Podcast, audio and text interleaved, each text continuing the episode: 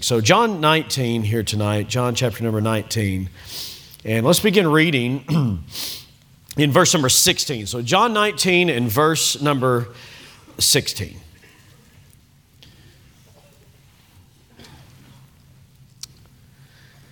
Then delivered he him therefore unto them to be crucified. And they took Jesus and led him away. And he, bearing his cross, went forth into a place called the place of a skull, which is called in the Hebrew Golgotha, where they crucified him, and two other with him, one on either side, and Jesus in the midst. And Pilate wrote a title and put it on the cross, and the writing was, Jesus of Nazareth, the King of the Jews. This title then read many of the Jews, for the place where Jesus was crucified was nigh to the city. And it was written in Hebrew and Greek and Latin. Then said the chief priests of the Jews to Pilate, write not the King of the Jews, but that he said, I am the King of the Jews. Pilate answered, what I've written, I've written. I love that answer. I think he's about done dealing with the Jews right there, with those leaders. Okay, we pick up the reading again in verse 23. Then the soldiers, when they had crucified Jesus, took his garments and made four parts, to every soldier a part, and also his coat. Now the coat was without seam, woven from the top throughout. They said therefore among themselves, let us not rend it or tear it into four parts, but instead of rending it, but cast lots for it. Let's gamble for it, whose it shall be. That the scripture might be fulfilled, which saith, they parted my raiment among them, and for my vesture did they cast lots. These things, therefore, the soldiers did.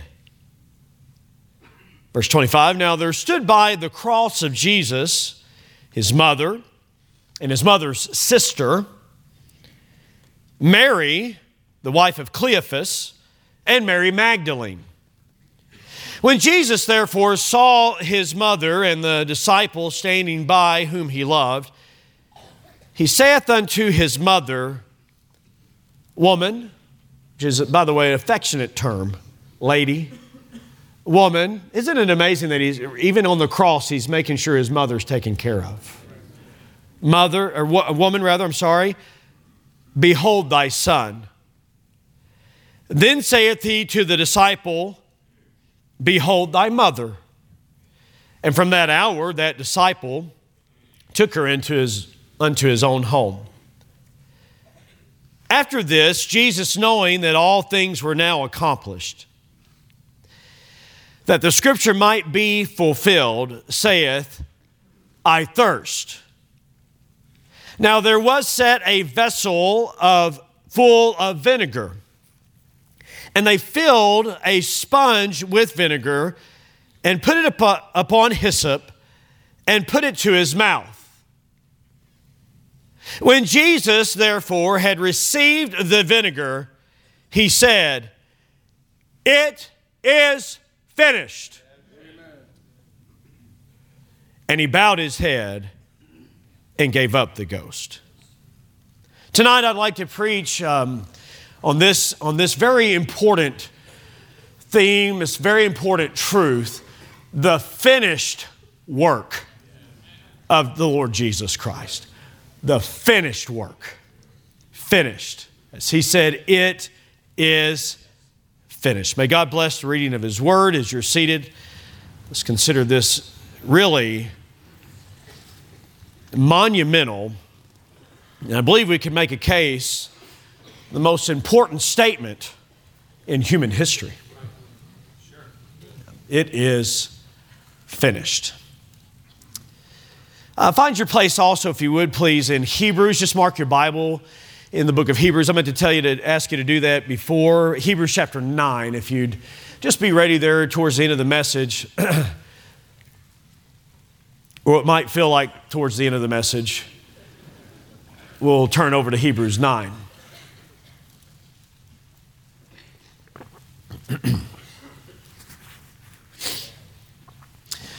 Yesterday morning as I pulled up, Brother Ted and I got here about the same time and time for our staff meeting. I noticed he was getting out of the car just a little bit slower. He was tired and looked a little bit sore. Well, he had taken the couple days off and had worked on a kind of a clubhouse in the backyard for the grandkids.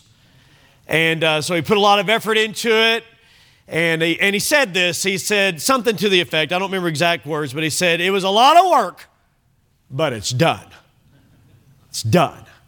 It's a blessing. There's something about a finished job. It's finished. It's finished. That project maybe that you've been putting hours into at work, and finally that presentation or that project, that sell, that effort, it's done. That's a great relief. That finished paper at school and college or in high school that you probably put off. But now it's done, and you can say it's finished. Man, I'm glad that it's finished. It's done. That remodel job, and we've been through that. You know, we bought a house that was built in 1963, and so we slowly but surely have remodeled, and just takes time and money, right? But finally, you know, you get some of those projects done, man, it just feels exhilarating just to be done. It's a done deal. Tonight, we're considering the most important finished work of all time. The finished work of the Lord Jesus Christ. I'm glad I'm not preaching tonight the partially finished work. The almost done work. No, it is the finished work of the Lord Jesus Christ. By the way, He's the only one that could do it. It couldn't be another religious leader. It couldn't be a prophet. It couldn't be a priest that would do the work. It couldn't be a parent. It couldn't be a pastor. It couldn't be a deacon. It couldn't be an angel that would finish the work. No, friend, listen. It had to be the eternal Son of God that did this work. What work are you talking about? Well, it is the work that was to pay the penalty for your sin. The penalty for my sin. The work, in one word, of redemption. That He paid the price, the finished work of the Lord Jesus Christ. You see, as we read through the Word of God, you see that Jesus is always moving towards the cross and the resurrection. Now, if there was no resurrection, there'd be no need for us to preach about the cross, because there was a multitude of individuals that died on a Roman cross. Jesus was not the only one. In fact, our scripture tells us that there was one that died on a cross to his right and one to his left, and preached about that this morning, had a great time preaching how that one of those men repented of his sin and trusted Jesus at the very last moments of his life, and tonight he's in heaven. Thank God for that. And that's all because of the finished work of the Lord Jesus Christ. But all of human history was moving to this pivotal point in time on Mount Calvary as we know it, and the place that's known also as Golgotha, the place of the skull. And because it resembled a skull, it was on the way into town. It was outside the city of Jerusalem. And so anyways, it was there, but all of history was moving to that one point in time, and really all of history is moving forth out of that time. And we'll spend eternity singing His praises because, friend, listen, because tonight of what took place at Mount Calvary, the finished work of Jesus Christ. As Brother Jim sang just a moment ago, I've got in my notes, John 3:16, that for God so loved the world that He gave His only begotten Son, that whosoever believeth in Him should not perish but have everlasting life. And then this verse, I love verse 17. Don't leave verse 17 out. It's a great verse as well. For God sent not His Son into the world to condemn the world, but that the world through Him might be saved. That's why He came. That's why He came. He came that the world, that you and I, might be saved. In John chapter 4, Jesus, as he's interacted with that woman there at the well, if you remember the context of that, I'm not going to take the time to go into all these verses, of the context of all these verses, but just to mention them to see, to demonstrate that Jesus throughout his life is headed towards the cross. That was his work. That was his mission. And in John 4, Jesus said to his disciples, "My meat is to do the will of him that sent me and to finish his work." To finish the work that the Father gave him to do. John chapter 5 in verse number 36, he says, "But I have a greater witness than that of John, for the works which the Father hath given me to finish, the same works that I do." Those works I do, that mission I do. And Jesus is saying here, I will finish that work. In John chapter number 14, in verse 31, "But that the world may know that I love the Father, and the Father, as the Father gave me commandment, even so I do." John 17, in verse number 14, Jesus prayed, "I have glorified thee on earth, and have finished the work which thou gavest me to do." Now he's saying it in light of the cross and that he's going to go. And the way that the Son of God would glorify the Father was by finishing the work on Mount Calvary. So I'm just establishing here up front that this was a monumental task and one that only he could accomplish.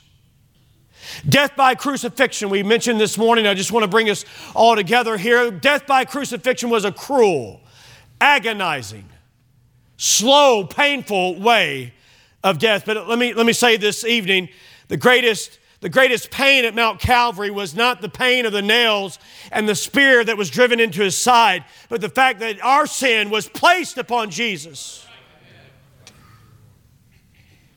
Bearing the cross was a symbol of guilt and of shame. And those men that would go through the narrow streets of Jerusalem, we walked there and in those streets as they would make their way. And there was a sign that would go before them indicating what their crime was. And this morning we focused on those that were the thieves, and it would indicate this is the shame that has brought these men to this place. And here was Jesus' crime. He was the King of the Jews. He had no sin.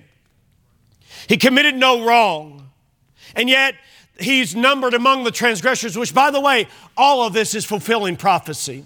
Isaiah chapter 53 and verse number 12, he was numbered with the transgressors, treated as a common criminal, executed on Mount Calvary for your sins and for mine. They nailed the sign there above his cross as Pilate wrote it, "This is Jesus of Nazareth, the King of the Jews." And he wrote that in Hebrew so that the religious Jews could read it. He wrote it in Latin so that the Romans and the governmental officials could read it. He wrote it in Greek so the Greek philosophers and the common people of the day could read it. It was for all people. In fact, it was for you. That Jesus hung there on that cross. They parted his garments and gambled over that seamless tunic basically and treated him in such a disgraceful way as he hung there unclothed for you and for me. Standing close by the cross was his mother, and then these others that are mentioned, and there's others that were there at the cross and standing close by. And John, the Apostle John, was there at the cross as well and heard Jesus say these statements. But all of this and what we're looking at here tonight is when Jesus said, "I thirst." And they took that reed and they lifted up that sponge to where he was. And he got just a little bit of moisture because he had something important to say. And he said one word. And you and I mean, we don't speak Greek, but in our Bible, it's three words. It is finished. But in Greek, it's one word. Tetelestai. It is finished. It is done. I love what Leon Morris said. He said, Jesus died with the cry of the victor on his lips. This is not, he said, this is not the moan of the defeated. He did not say, "It is finished." I give up. No, friend, listen. He got his voice where he could yell, where he could lift it up in a loud voice. Matthew, Mark, and Luke all indicate that he lifted up his voice with a loud voice. This was not typical for a man that had been hanging on the cross for 6 hours, that, by the way, had spent the night a sleepless night, that had been beaten to the point of death, that he would lift up himself and cry in full control, "It is finished." Yes. This must be a significant statement. This must be a monumental statement for him. And I agree with Leon Morris that it was not the moan of defeat. It was not the sigh of resignation. It is the triumphant recognition that he has now fully accomplished the work that he came to do. Amen. It is finished. It is finished. In fact, he said it in the perfect tense, which means this: it is an action that is completed in the past that has ongoing results. And we're part of those ongoing results here tonight. That he said, "It is finished." I think about the blood that was shed since the days of Adam and Eve, to Cain and Abel, to the sacrificial system under Moses and all those lambs, and even right up into this very week as those Passover lambs and the blood was shed, and Jesus is hanging there on that cross, and he says, "No more. No more blood. It's all done." You see, listen tonight, friend, you are not redeemed. We are not redeemed with corruptible things such as silver and gold from our vain conversation, but we are redeemed. We are bought with a great price. You are bought with the blood of the Lord Jesus Christ. He paid that price for you, and he was the only one. The sinless, harmless Son of God paid the ultimate price for you and said, "It is finished." Oliver B. Green said, "This is the greatest word ever spoken. It is finished. It is finished." It is the greatest word because he gives these four reasons. I'm going to use somebody else's outline here for just a minute. It's the greatest word. We would say greatest word. You know, it is finished, but Tetelestai, it is finished. As he said that, it's the greatest word. Here's why. Number one, it came from the greatest person. It came from the Lord Jesus Christ. In Luke, it says, "For unto you is born this day in the city of David a Savior, which is Christ the Lord." In Acts chapter number 10, Peter preaching, he says, "The word which God sent unto the children of Israel, preaching peace by Jesus Christ." Listen to what he said. "He is Lord of all." Amen. It's the greatest words because he was the greatest person. Number two, it's the greatest word or greatest words we'd say tonight because it made known the greatest announcement on earth. The greatest announcement. Now, I don't know about you, but I enjoy like birth announcements. You know, we just had, we always have a bunch of babies born around here, but we have just had, you know, this family had a baby born. It was this big, right? However, what I call it before, the dimensions. Yeah. The birth announcement. Man, that's exciting. A birth announcement is exciting. How about this announcement about school being canceled? I'm thinking about... Amen. No, I didn't announce that it was canceled for tomorrow. Oh, no. I'm just talking about, you know, in the snow time, all the kids get up early to see, hey, is my school's name listed there? Those are good announcements. Man, those are the good old days when we would cancel school like completely. Amen. Come on, we need to, anyways, all right. School cancellations, graduation announcements. This young person, this senior is graduating. Wedding announcements. These couples getting married. I mean, even driving in the city now, there's a billboard on one of the electronic billboards. Congratulations to this man and this young lady. Who's that? But hey, listen, it means something to that family. It means something to those families. It means something to that individual. But listen, we're talking about something tonight that wasn't just for a select few, a group. No, this is an announcement that's going to affect all mankind. As he said, it is finished. That affects you. That affects me. That affects us all. It is finished. It came from the greatest person. It's about the greatest announcement. It affected the most people. That's number three, is that it affected more people than any announcement before and any announcement after. It is the pivotal statement of all mankind's history. Whew. It is finished. And then number four, it declared the greatest victory.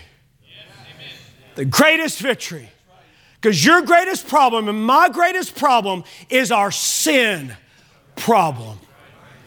That it is sin that dwells in us. Paul said, even after he is saved, he said, you know, the things that I would do, I don't do. Let me paraphrase here a little bit. And the things that I would not, those things I do. Can anybody else identify with that? Things that I intend to do and that I ought to do, I don't do those things. And the things that I shouldn't do, that's what I did. And Paul said this, when that's the case, it's no longer I that did it, but sin that dwelleth in me. Now listen, he's not trying to blame somebody else for it. He's the sinner. But he's identifying here, listen, my problem is a sin problem. My problem is a sin nature. And there's only one way to be delivered from that, and that's to experience the new birth through the Lord Jesus Christ. See? And so this announcement, it is finished, announces the greatest victory ever won. We were privileged this summer to stand there on the USS Missouri, the Mighty Mo as it's known, and we saw the place. They have a plaque on the ground indicating where the documents were signed to end World War II. Hey, listen, that's huge. It is a major historical location as this document was signed. But can I take it to another place where a greater victory was won? That's the greatest victory that you and I needed to be won that we could never win on our own. But Jesus died on that cross and he said, it is finished, the battle is won. Amen. You see, the Bible tells us in Genesis 3, in verse number 15, that God said, I will put enmity, I'll put conflict, I'll put war, I'll put enmity between these, talking to Satan, and the woman, and between thy seed and her seed, and it shall bruise thy head, the seed shall bruise thy head, and thou shalt bruise his heel. Okay, now which would you rather have, a bruised head or a bruised heel? Well, obviously a bruised head is fatal. And that's what, way back in Genesis, right after the first sin was committed and sin entered into the world, God also gave the solution. And he said that he, the seed, singular, referring to Jesus Christ, would bruise thy head, talking to Satan.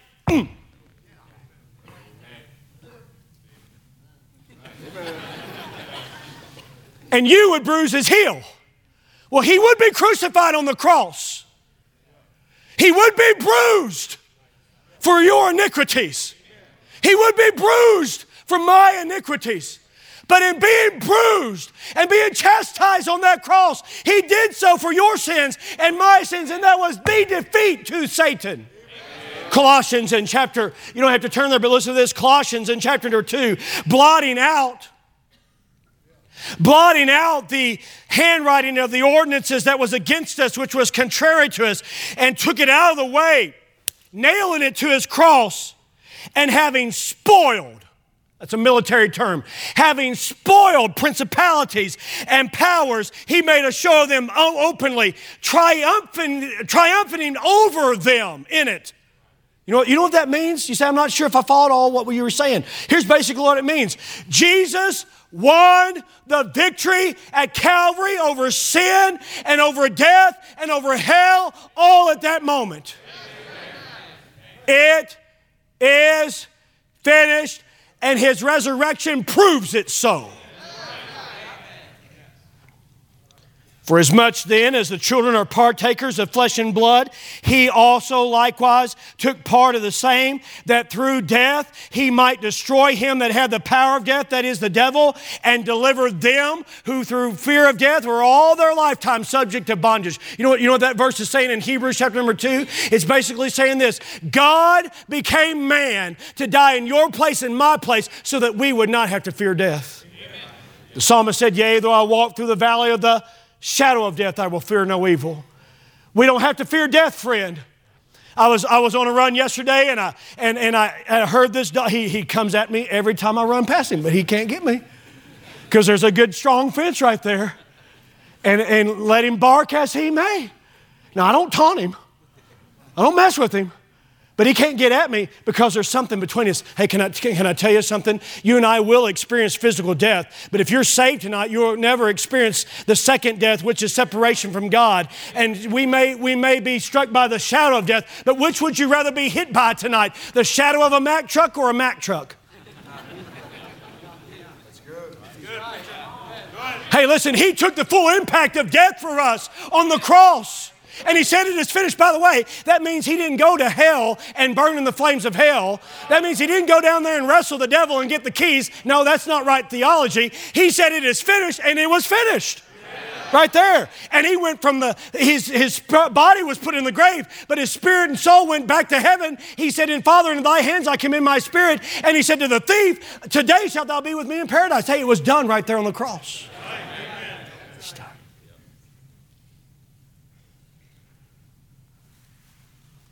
It's finished.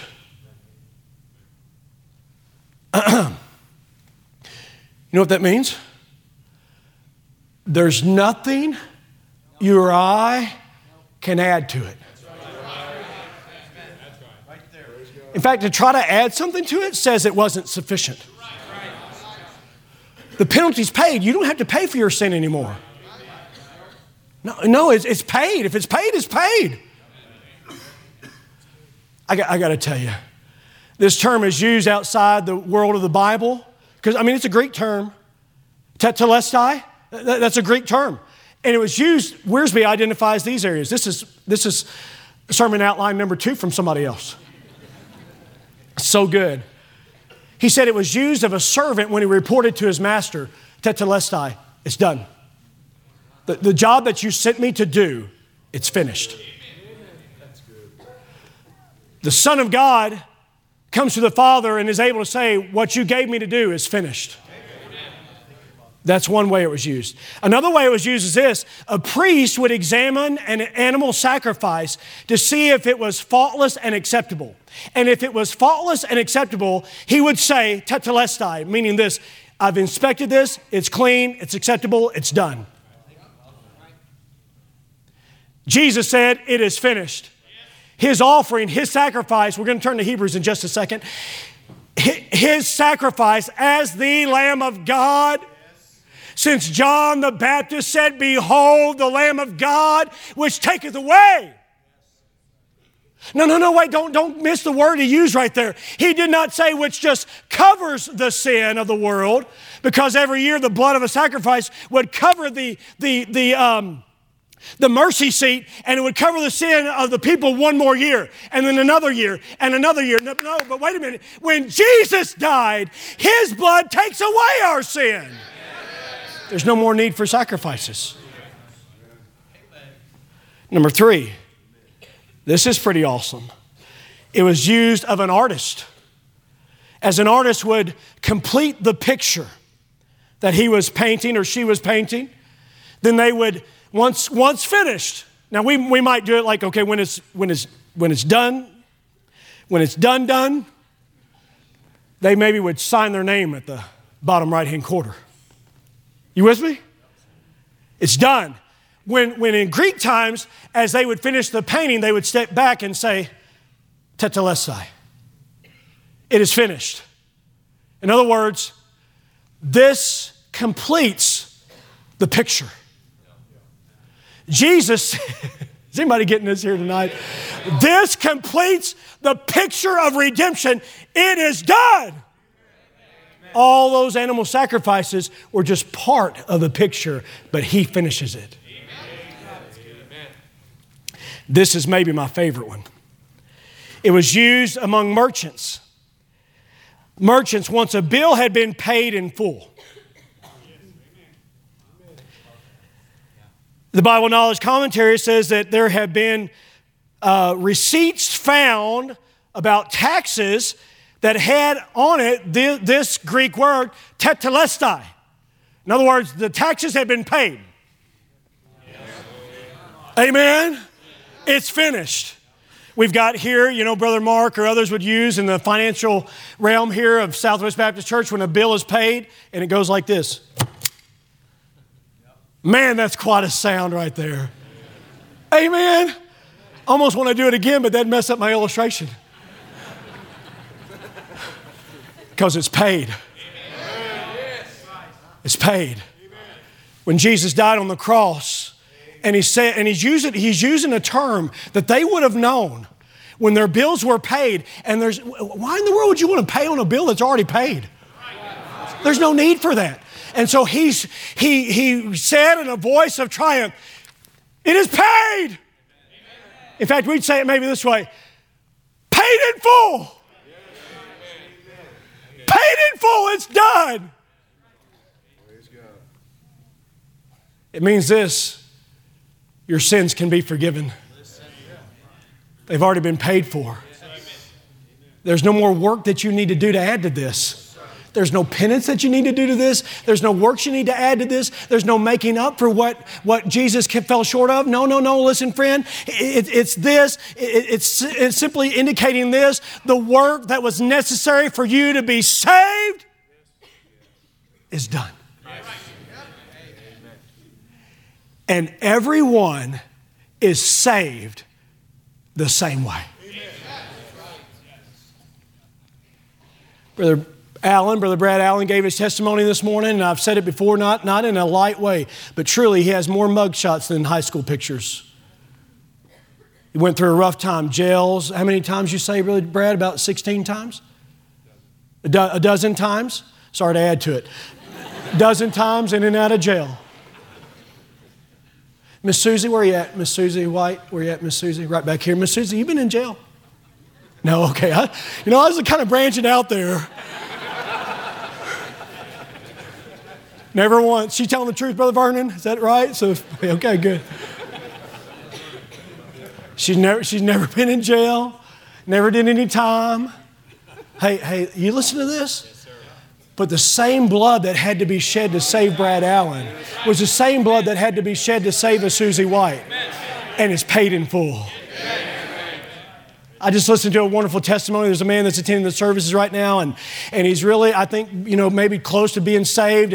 But he came across a testimony of a man named Johnny Chang that was in a Chinese gang in the L.A. area. His parents immigrated here from China and came to our country. And this young man, his dad was abusive. His dad was a drunkard. His dad would beat him and abuse him in that way. It's just a terrible story. And so Johnny Chang just went to the streets, and he's all tatted up. And lived a really rough life, hurt people, was violent. He had been treated violently. He reacted in being violent towards others, had been in the prison system and so forth, and drugs, and as I mentioned already, a gang, a very violent gang. And yet a pastor shared with him the truth of salvation.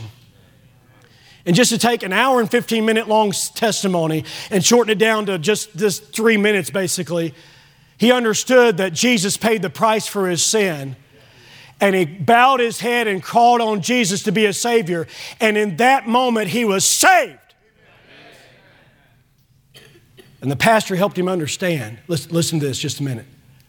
Helped him understand that, Johnny, this means you are righteous.